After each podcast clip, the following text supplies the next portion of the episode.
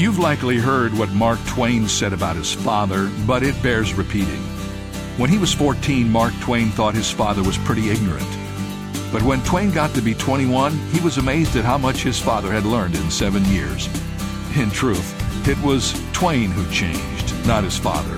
At 21, he was finally mature enough to recognize his father's wisdom.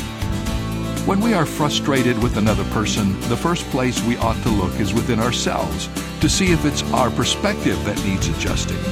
Cleaning our spiritual glasses allows us to see life more clearly.